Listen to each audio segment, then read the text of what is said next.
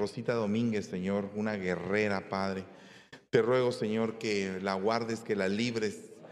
Quítale, Señor, todo ataque de las tinieblas, Padre bendito. Rodéala, Señor, por favor. Tu palabra dice que el ángel de Jehová acampa alrededor de los que le temen. Te ruego, Señor, en el nombre de Jesús, que la, que la rodees, Padre, y que la liberes y la sanes en el nombre de Jesús. Así también te pido por el hermano David Archila, para que quites toda ansiedad en su corazón y que nos ayudes, Padre, para poder entender tus propósitos. Te lo pedimos y te damos gracias. Y santificamos esta palabra con una unción apostólica, profética, evangelística, pastoral y magistral que te pedimos, Señor, para que la podamos impartir. Gracias te damos en el nombre de Jesús. Amén y amén. Denle un fuerte aplauso al Rey de la Gloria. Bueno, mire hermano amado, eh, la realidad es que este día ha sido un día muy especial porque hemos estado hablando de una de las estructuras más terribles que suceden dentro de la iglesia. Porque mire, eh, hay gente en la, en la calle que está pecando y eso pues a la larga pues es algo hasta cierto punto normal porque ellos están viviendo en sus delitos y pecados. Pero ¿qué pasa cuando la gente de la iglesia peca? ¿Qué pasa cuando la, gente de la iglesia peca deliberadamente? Porque hay dos tipos de pecado. Cuando el pecado te alcanza y pecas, pero cuando planificas el pecado ya es otra cosa, porque es algo más grave. Entonces, a raíz de ese pecado deliberado, se levanta una estructura de iniquidad, porque la iniquidad es el pecado planificado. Cuando hay una, cuando hay una estructura de iniquidad, la gente se enfría. La gente se le enfría el amor. No quiere tener una relación cercana con Cristo. Y entonces es algo bien delicado porque ahí es donde aparece la impiedad. Y la impiedad es alejarse de la piedad, alejarse de lo piadoso, alejarse de la misericordia de Dios, del camino a la santidad. Y la realidad es que todos nosotros tenemos que pedirle al Señor eh, buscar la santidad sin la cual nadie verá al Señor, dice. Fíjese que eh, cuando nosotros alcanzamos la santidad se nos abren puertas dimensionales donde vamos a tener ciertas apariciones, ciertas parucías, mensajes de parte de Dios, revelación de parte de Dios. Pero si tenemos cerrado ese, esa puerta, ¿qué pasa? No pasa nada. Entonces es algo bien delicado. Y entonces a raíz de eso, cuando uno analiza la palabra impiedad, de donde viene la palabra impío, porque el impío practica la impiedad. Entonces vemos que en la Biblia aparecen diferentes tipos de características que tienen los impíos. Y el problema sería que esas características las tengamos nosotros. Y el problema es que de alguna forma cuando vemos todas las características, más en algo hemos padecido o estamos padeciendo. Y necesitamos ser limpios. Necesitamos cada día ir siendo transformados. Y entonces, hermano, la realidad es que eh, el día domingo que estuve allá en Guatemala predicando en la zona 5, el tema que di fue mi verdad en contra de la verdad de Dios. Y entonces significa que muchas veces nosotros albergamos verdades que no son verdades, sino que es treta del enemigo que nosotros creamos tal cosa. Por ejemplo, Jeremías creía que no podía hablar porque era joven. Moisés creía que no podía hablar porque era tartamudo. Abraham creía que estaba estéril porque no podía tener hijos. Pero esa era la verdad momentánea del ser humano. Pero Dios tiene otra verdad. Dios dice, te voy a hacer padre de multitudes, padre de naciones. Esa era la verdad de Dios. La verdad de Abraham era que era estéril. Entonces muchas veces nosotros en la, en la, iglesia, estando dentro de la iglesia, mantenemos una verdad limitante, mantenemos una creencia que es una creencia de miseria. Y entonces no podemos accesar a cosas hermosas porque mantenemos esa creencia de miseria. Y no me refiero específicamente a ese evangelio de la prosperidad que algunos erróneamente predican, me refiero a que tú tienes que ser próspero. Tú tienes que prosperar, pero en la medida que prospera tu alma. Dice la Biblia, amado Gallo, deseo que seas prosperado espiritualmente, dice una versión. Deseo que seas prosperado en el espíritu, como prospera tu alma. Entonces la prosperidad va ligada a un crecimiento de nuestra alma en la búsqueda de Dios. Entonces el alma es la que se salva, pero también el alma es la que se santifica. Amén. O sea que hay almas que a través del Espíritu se van santificando y van eh, borrando lo malo y van agarrando lo bueno.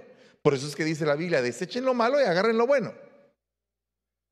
No sé si a veces tenemos la fuerza para hacerlo.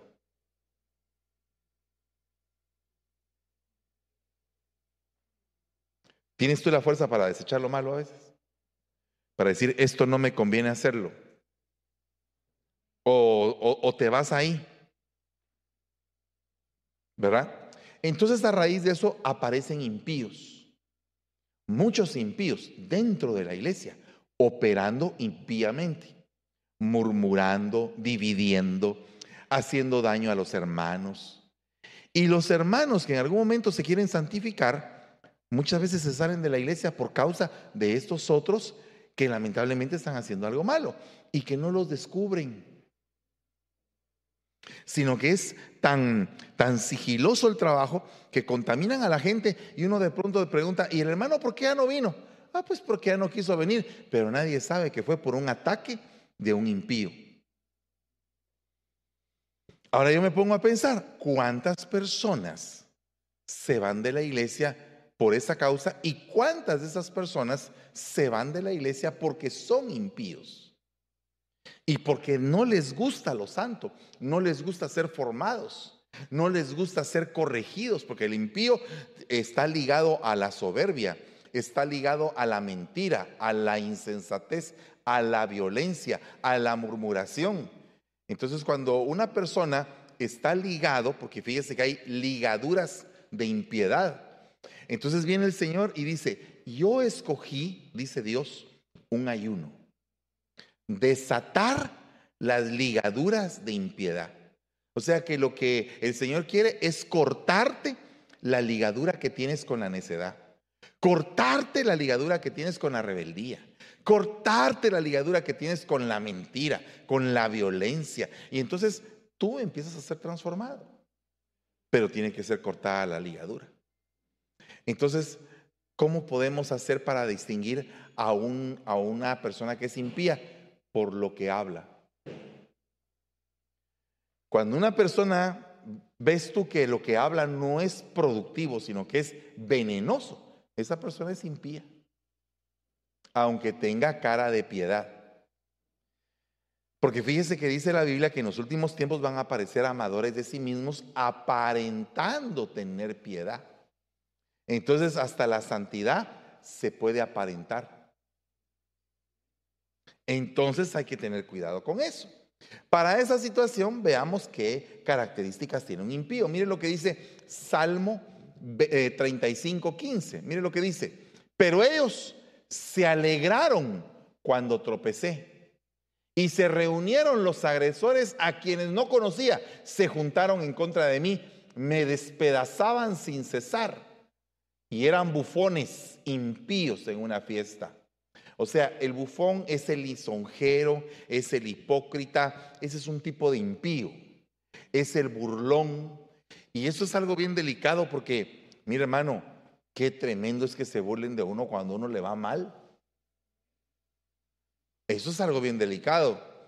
Yo estaba ministrando la película allá en, Guatemala y ah, nos poníamos a pensar en el personaje de Paolo, en el personaje que hace Dani. Y entonces cuando, cuando Ángel le dice, ah, Jimena me dejó, ah, dice, mucho había tardado. Como que dice, me estoy burlando de que te estés divorciando. Me estoy burlando de que tu vida se acabe. No estoy hablando de Dani, estoy hablando del personaje. Pero lo que me refiero es una persona sarcástica, una persona que no quiere que tú triunfes, que se molesta con tu triunfo. que se molesta cuando tú alcanzas algo. Hay gente que es así. Y lo más tremendo es que se dice ser tu hermano. Y si es tu hermano, le, le debería de gustar que tú te, que tú te potencialices. Entonces, el problema que pasa es que los impíos, como van ligados a la insensatez, permiten que cuando una persona tiene una necesidad, les lleguen a suplicar y de todos modos les dicen que no. Fíjese, un impío ya no se llamará noble al necio, ni al tramposo se le dirá generoso, pues el necio, el insensato, el naval, habla necedades. Y su corazón se inclina hacia el mal para practicar la impiedad y hablar falsedad contra el Señor, para mantener, fíjese, con hambre al hambriento y para privar de bebida al sediento. Quiere que le hable de algo bien, bien íntimo. Hay matrimonios donde la mujer tiene castigada, castigado al marido a nivel sexual para mantenerlo.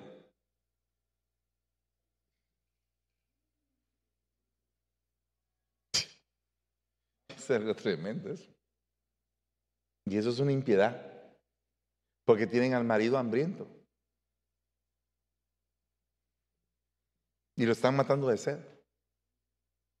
Imagínense. Eso es impiedad. Aunque se haya quedado, mire, como que todos se fueron en este momento, ¿verdad? Todos se fueron. Creo que en el arrebatamiento. Pero es algo indelicado.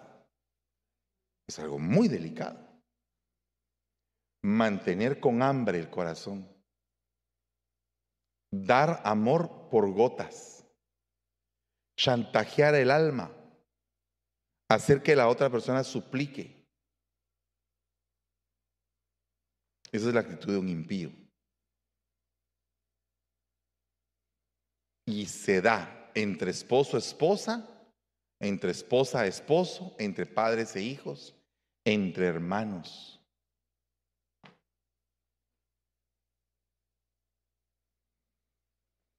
Un día me habló el Señor a mi corazón y le dije, yo, yo estaba en un reclamo con el Señor y le dije, Señor, pero ¿por qué me pasó esto? Y el Señor solamente me dijo, ten presente que el hermano nace para el tiempo de angustia. Oh, dije, ok. Entonces nací para el tiempo de angustia de mi hermano. Ok. ¿Tú estás listo para afrontar el tiempo de angustia de un tu hermano? Si estás en ese momento con él y le dices, aquí está mi hombro para que llores aquí conmigo, nos vamos a levantar juntos y vamos a salir de esto. Ese es un hermano. Ese es un hermano. Ahora, el que te ve que estás hecho pedazos y se aleja, porque cuando estabas triunfando, quería estar a la par tuya. Pero ahora que estás en fracaso, se quiere alejar de ti. Ese es un impío. Aunque se diga que es tu hermano. Entonces dice acá, abominación para los justos es el inicuo y abominación para el impío el recto en su camino. O sea que al impío le cae mal que alguien quiera reparar su camino. Cuando le dice, eh, eh, mira, fíjate que yo lo que quiero es cambiar porque, ah, no seas hipócrita, mira, quédate así como estás y vos no te puedes componer. Eso es un impío. El impío no le da oportunidad a la gente de enderezar su camino y le parece odioso que alguien quiera arreglar su camino. Mira, yo ya no quiero tomar, no, nada, vení, aquí, aquí está, aquí está el trago, mira. Es un impío. Y peor si se da en la iglesia. Peor si en la iglesia se ofrece la droga. ¿Mm?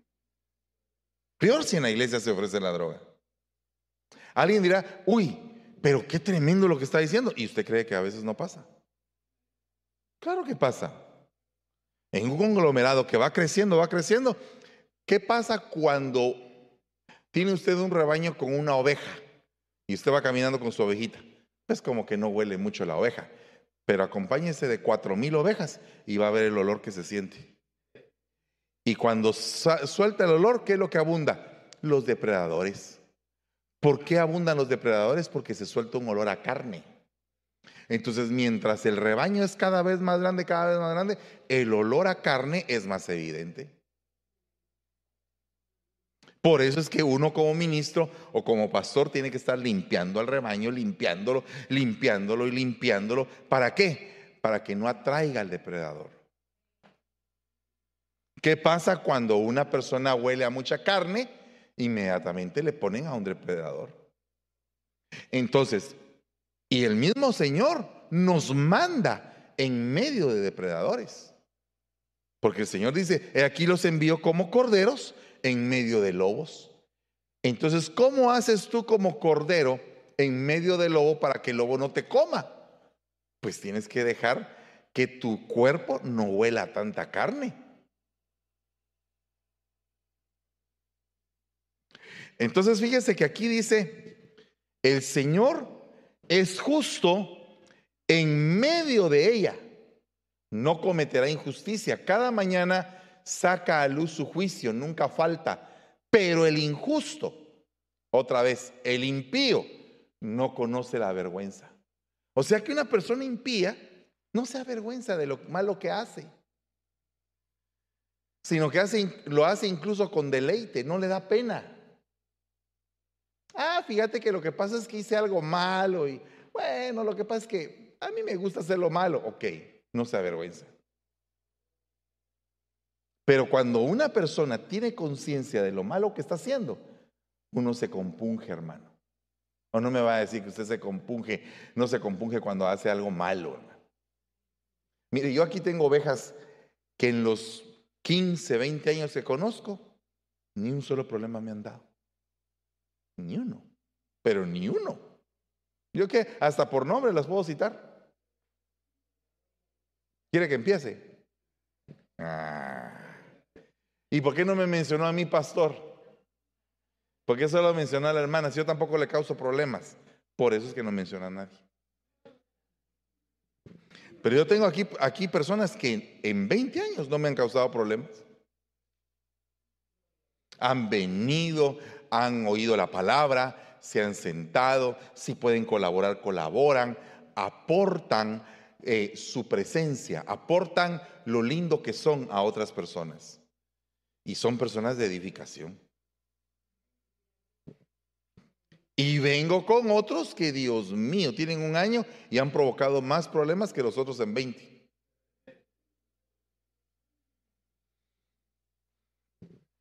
Entonces, si uno como pastor puede distinguir esto, imagínese Dios. Dios que no distingue en nosotros. Yo estaba diciéndole a alguien, eh, imagínense hermanos que entramos en, una, en un lugar donde se detecta eh, la temperatura, ¿verdad? Y aparece la pantalla ahí, pase adelante, pare, eh, tiene temperatura alta, no pase o algo así, ¿verdad? Imagínese usted que pasara un, uno por una máquina que le dijera a uno todos sus pecados antes de entrar a la iglesia? Pues nadie viene a la iglesia. Imagínese usted que públicamente ahí aparece una pantalla que cada vez que uno entra, eh, mentiroso, eh, incumplido, tal cosa. Dios mío, Señor. Terrible, ¿verdad? ¿Qué aparecería en tu pantalla? Yo ya sé qué aparecería en la mía. Cumplido, Bien buena gente. No, no, mire, hermano, no, viera que es bien difícil. Es bien difícil, porque esa palabra, aval, significa malo, una gente mala. Una gente impía es una gente mala, es una gente perversa. Es una gente que tiene mal los pensamientos. Yo nunca le he tocado a nadie un pelo. Yo soy bien manso, pero en la mente ya va volándose unos cuantos. Lo que pasa es que no tiene el coraje para hacerlo físicamente, pero en la mente ya los aniquiló.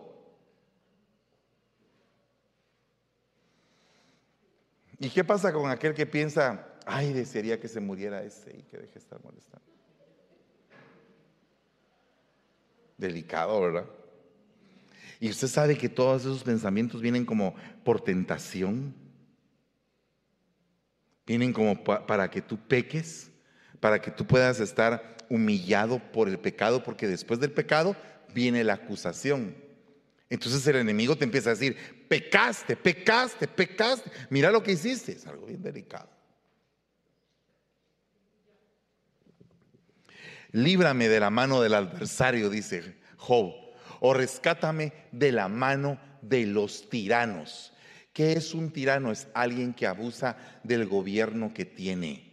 Es alguien que es un abusivo, que porque tiene un cargo dentro de la iglesia, se comporta como tirano. Es un abusivo. eso, es, eso es alguien impío.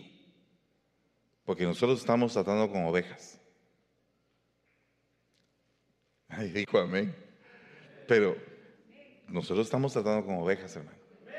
O sea, quien tienes a la par es una oveja de Dios, es un alma que el Señor compró con su sangre, es un alma valiosa.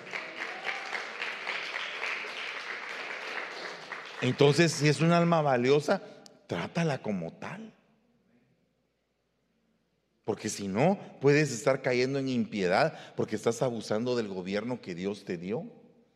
Por eso es que dice bien la palabra, eh, velad por el rebaño del Señor no se enseñoreen del rebaño, no se aprovechen de que son ovejitas, no se enseñoreen del rebaño, trátenlos con amor, no por ganancias deshonestas, sino con ánimo pronto, dice la Biblia en, en la epístola de Pedro. Entonces, si nosotros tenemos que pastorear el rebaño del Señor, ¿cómo lo tenemos que hacer? ¿Con tiranía? ¿Con látigo? ¿Con dolor? ¿Qué cree usted que va a hacer el Señor con nosotros los ministros si lo tratamos mal a usted?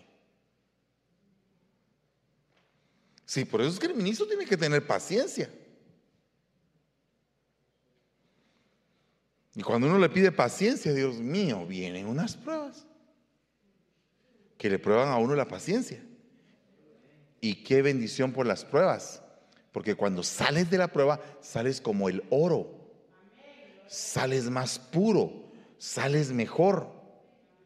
Entonces ten cuidado del gobierno que tú tienes. Mira, pregunto, ¿cómo eres tú con tus hijos? ¿Eres tirano? ¿Verdad? ¿Cómo eres? Porque el problema es que puedes o ser tirano o permitirles a ellos la impiedad, a que cometan actos que son deshonrosos a tus hijos. O sea que, mire, si tú le dices a tu hijo, te, pido que te comportes como un hombre, como un caballero. ¿Mm? Yo he tenido dos hijos y es diferente criar a una mujer que a un hombre. Totalmente diferente. Yo creo que a un hombre uno le tiene que enseñar a estar más conectado a Dios, más conectado a Dios, porque Él va a ser una cabeza de su matrimonio. Y si ese hombre no está conectado a Dios, el matrimonio se lo va a llevar el río. Y lo peor es que la pobre mujer que se case con él va a ser, va a serla él una infeliz. Porque él no está conectado a Dios. Entonces la prioridad de la enseñanza hacia un hijo es conéctate a Dios, que tu gobierno sea Dios. ¿Cuál es la enseñanza a una hija? Conéctate a Dios, pero respeta la cabeza que Dios ha dejado.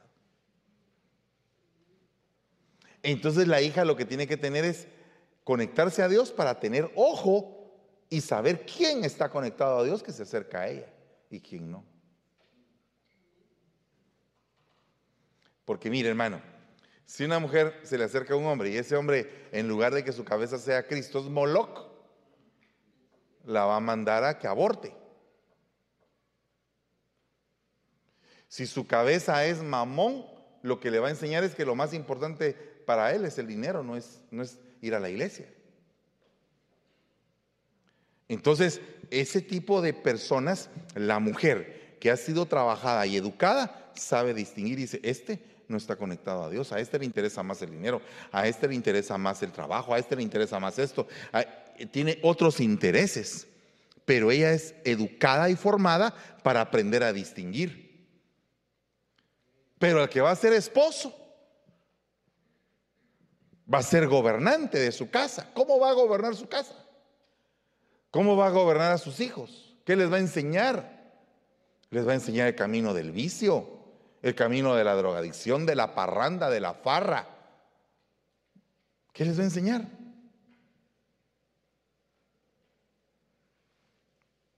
Entonces, si tú tienes una hija y se le acerca a una persona así, ¿qué le recomendarías? ¿Qué le dirías tú a tu hija si se le acerca a una persona que es drogadicto, que es que, vive en farras, que vive en, prostíbulos y todo? ¿Qué le vas a decir? ¿Qué tienes que hacer? No, pero ayúdeme a predicar. No me dejes solo. Tienes que decirle, aléjate de él.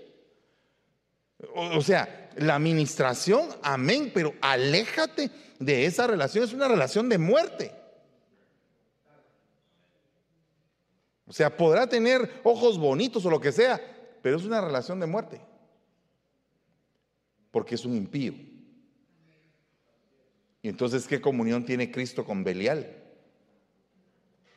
¿Qué, qué, qué hay de armonía entre la luz y las tinieblas? Entonces, por eso es que se dan los, los casos de, de, eh, yugo desigual. Por eso. Por eso es que hay yugo desigual. Entonces, ¿qué tenemos que hacer? Aquí dice, líbrame, líbrame, líbrame del tirano, líbrame del que abusa de mí. Hay muchos abusadores en este tiempo. Fíjese, hermano, que ¿Qué pasaría si de pronto alguien anda con, una, con un noviazgo, ni siquiera voy a decir amistad, con un noviazgo, y ya en el noviazgo el novio le pega a ella?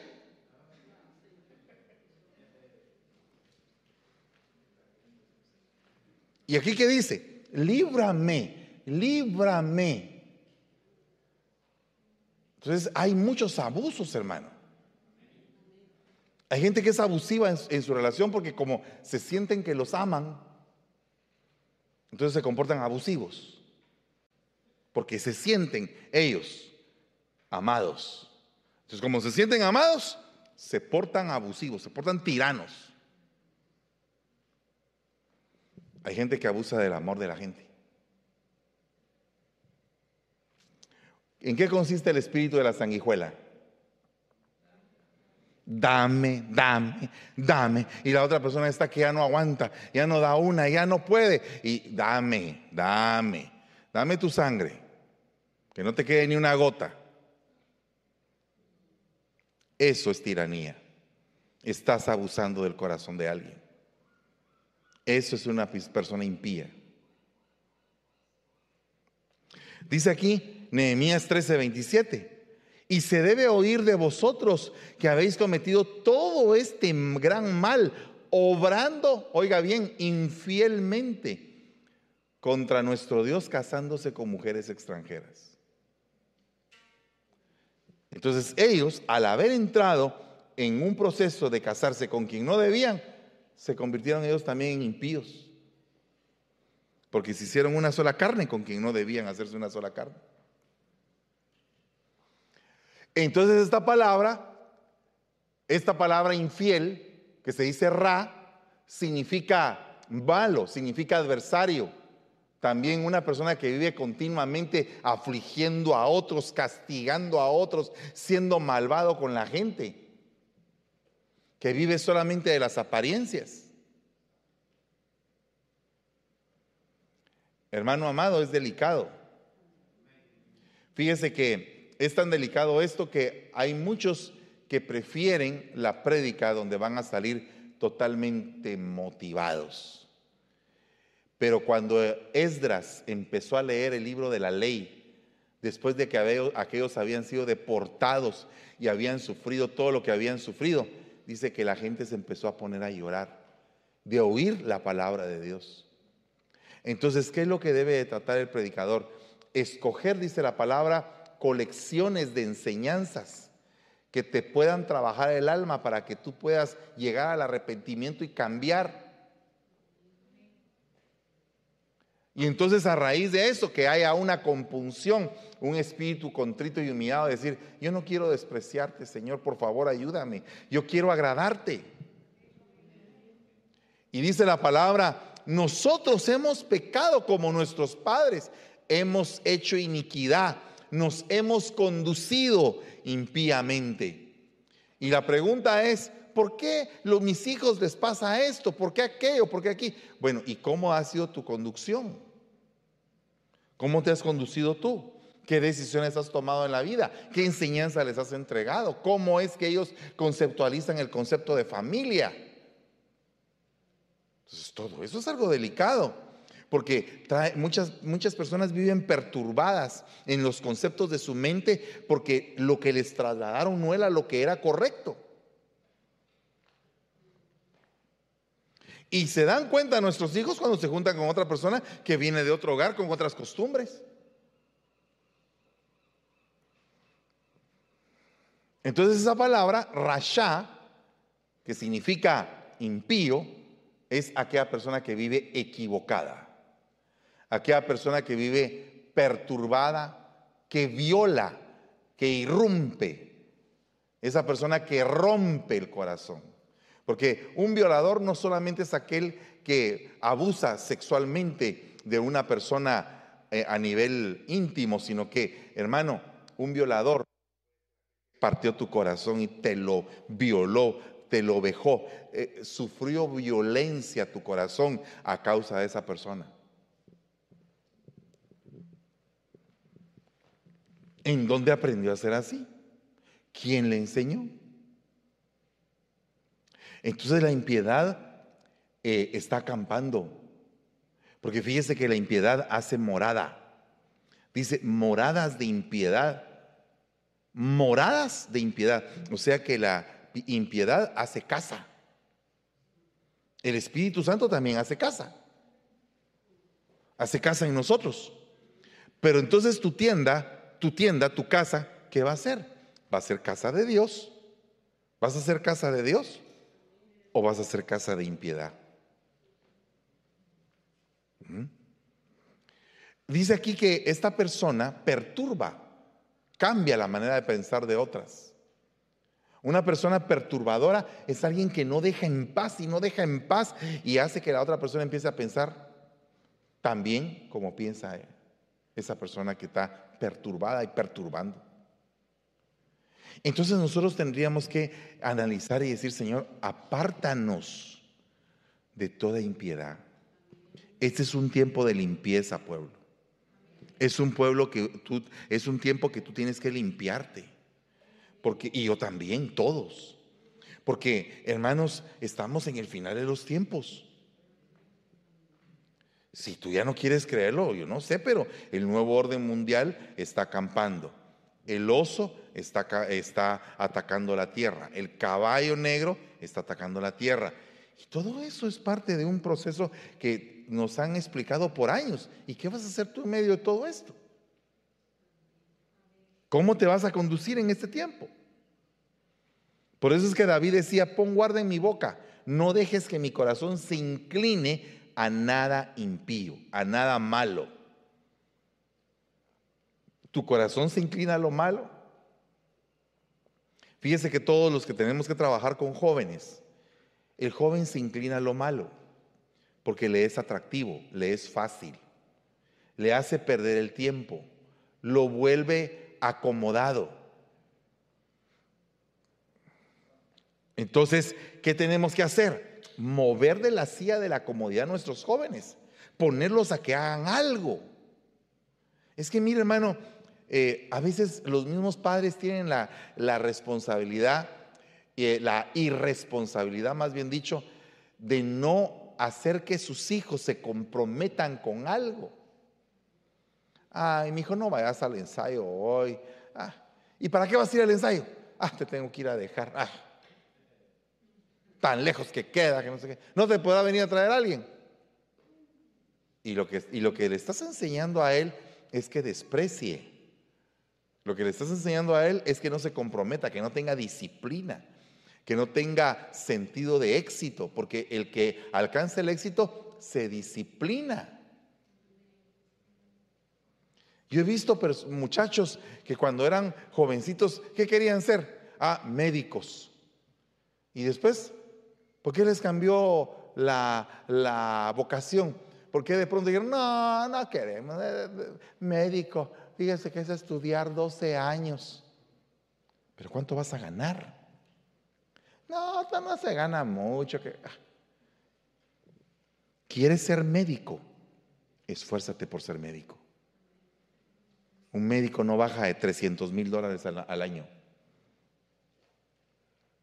Ay, pero eso lo puedo hacer de otra forma. ¿Y cómo? Vendiendo cocaína. Ah.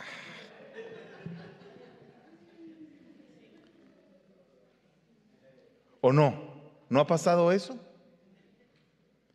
¿No ha pasado eso? ¿Usted cree que nuestros jóvenes no tienen ese tipo de tentaciones? Mire, un joven no le gusta estudiar, va al colegio, se encuentra con otro perverso y el perverso le dice, mira vos, no tenés, no tenés dinero, ¿verdad? Ahí estás todo pelado, igual que tu papá y tu mamá. Te tengo un negocio, llévame esta bolsita para allá y te doy 500 dólares. De veras, dice aquel. Sí, 500 dólares. Y ya, rapidito. Y como no tienen principios en la casa, son seducidos a que no les gusta el trabajo honesto, a que no les gusta esforzarse por lo que, por lo que se necesita, se tiene uno que esforzar. Entonces, aquí hay un problema, porque hay gente que practica la impiedad y al practicarla contamina a los demás para enseñarles a practicarla también. ¿Alguna vez usted en el transcurso del crecimiento de sus hijos vio cuando ellos cambiaron? ¿Vio qué amigos tenían? ¿Usted observó qué amigo era el que le estaba contaminando? ¿Y qué hizo? ¿Qué hizo? ¿Qué usted hizo ahí? Usted tiene que poner las cosas en, su lugar, en la casa. Tienes que decir, esto es así. Esta es la ley en esta casa. ¿Quieres aceptarla o quieres retirarte de tu casa? Así. Pero hay gente que no, hay gente que eh, va alimentando, ay, mi muchachito. Eh, fíjese que lo que pasa es que él como se siente deprimido, entonces que consuma su droga porque así se tranquiliza. Pobichito, se cabal. Ay, pobrecito le está, le está yendo mal. Hay, hay, que, hay, que, hay que mantenerle la droga para que se sienta bien. ¿No será que en ese caso el que está cometiendo impiedad es el papá también? Dice la transgresión, habla al impío dentro de su corazón. No hay temor de Dios. O sea, no le duele fallarle a Dios. La característica de un impío es que endureció su corazón y cuando comete pecado, ya no le duele.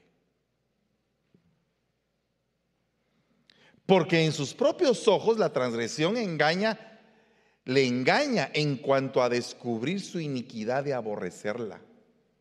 O sea que se empieza a justificar. El impío empieza a decir, tuvo la culpa aquel, tuvo la culpa aquel, tuvo la ¿Y, ¿Y usted no tuvo la culpa? No, no, yo no. Todos tuvieron la culpa, por eso es que yo soy así. La transgresión lo engañó. ¿Mm? Y entonces aquí hay otro problema, porque estas personas impías moralmente no son buenas, ya mucho menos espiritualmente. ¿Usted se recuerda si alguna vez su papá o su mamá le quitaron una maña que usted tenía?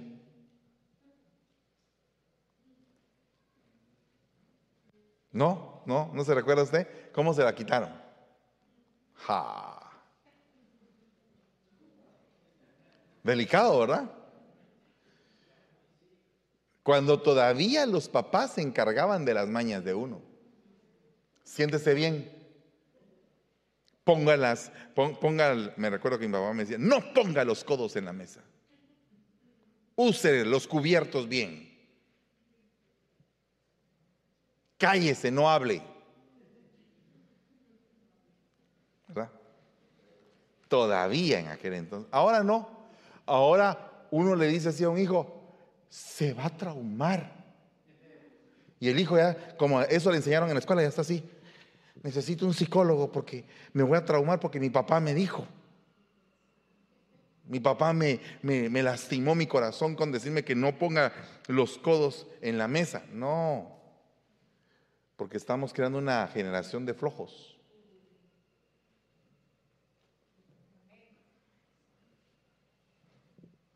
Sí.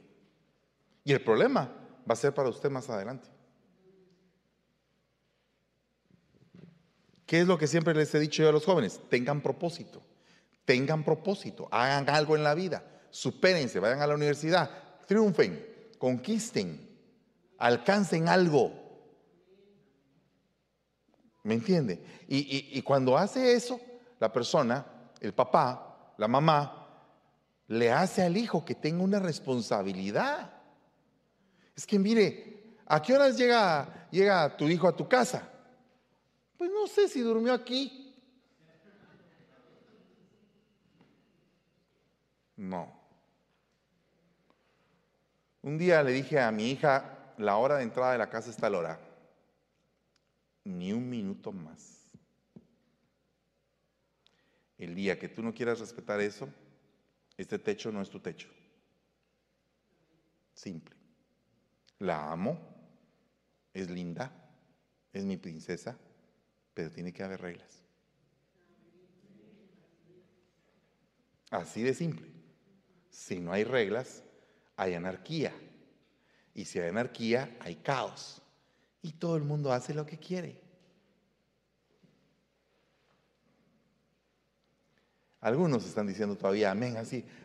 Amén.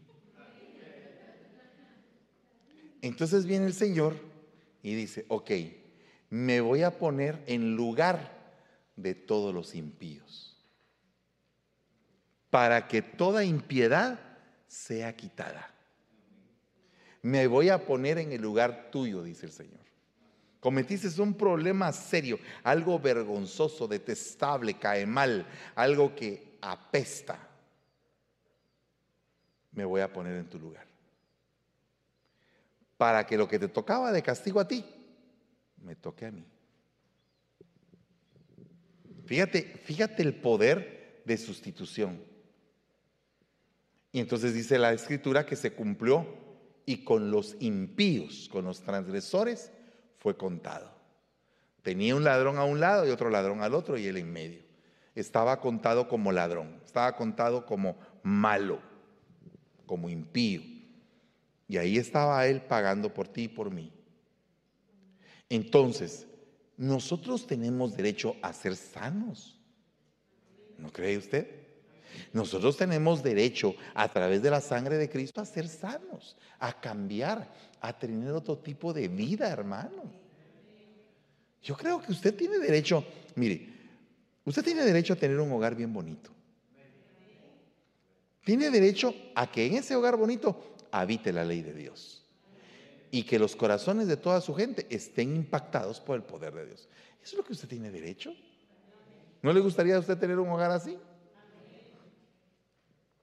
A veces la gente dice, mire hermano, ¿y por qué usted tiene la vida tan tranquila o por qué usted no tiene tantos clavos? Tengo mis clavos. Pero trato la manera de que los principios de Dios estén ahí. Y dice, porque habrá hombres en el último tiempo amadores de sí mismos avaros, vanagloriosos, soberbios, blasfemos, desobedientes a los padres, ingratos, y ahí aparece la palabra impío, sin afecto natural, implacables, calumniadores, intemperantes, crueles, aborrecedores de lo bueno, traidores, impetuosos, infatuados, amadores de los deleites más que de Dios. O sea, amaban a Dios, pero amaban más el deleite que a Dios. Que tendrán apariencia de santos, pero negarán la eficacia de la piedad. Esas personas tienes que evitar, porque esas personas son impíos.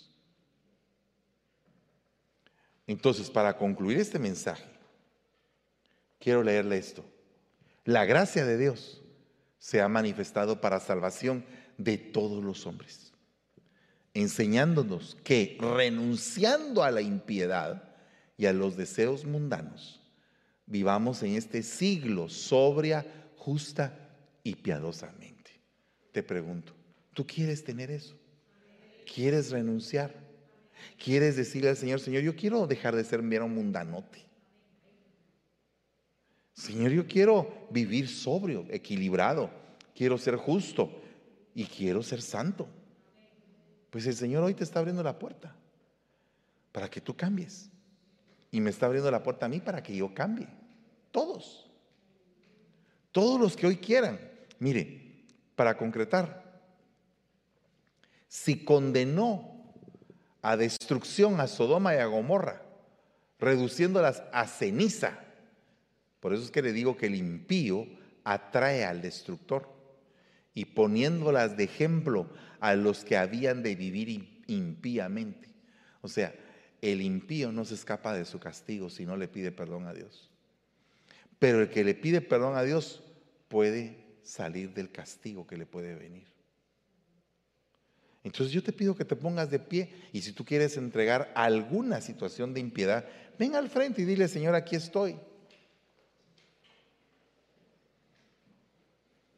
Porque dice la Biblia, a su tiempo, Cristo murió por los impíos. A su tiempo. Entonces, a su tiempo Cristo murió por los malvados, a su tiempo. Y dice, y la esperanza no avergüenza porque el amor de Dios ha sido derramado en nuestros corazones por el Espíritu Santo. Entonces, en esta, en esta tarde yo quiero, yo quiero ministrar tu corazón. Ministrar tu corazón y decirte, hay esperanza. Hay esperanza. Que sea apartada de ti y de mí y de todos los que estamos aquí reunidos todo tipo de impiedad.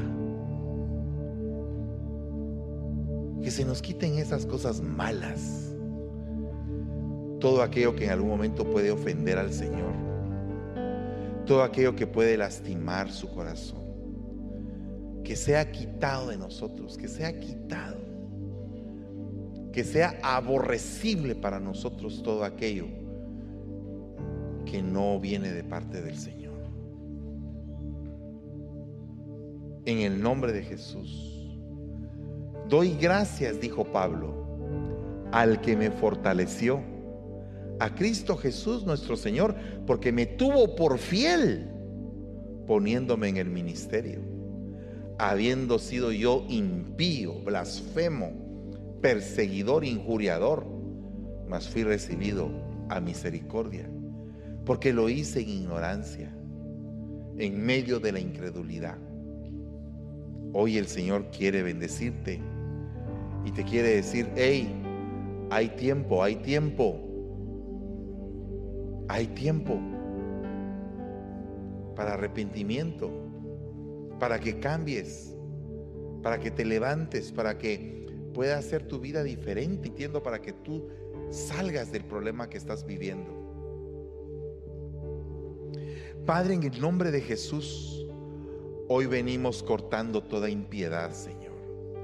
Hoy venimos cortando toda impiedad. Padre, en el nombre de Jesús, venimos declarando que toda ligadura de impiedad se rompe en el nombre de Jesús.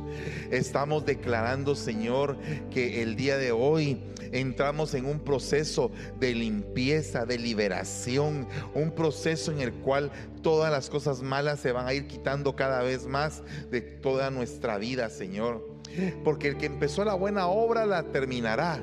En el nombre de Jesús venimos declarando, Padre, que todo espíritu de impiedad, que toda iniquidad, toda maldad es reducida a nada, Señor, en nuestra vida.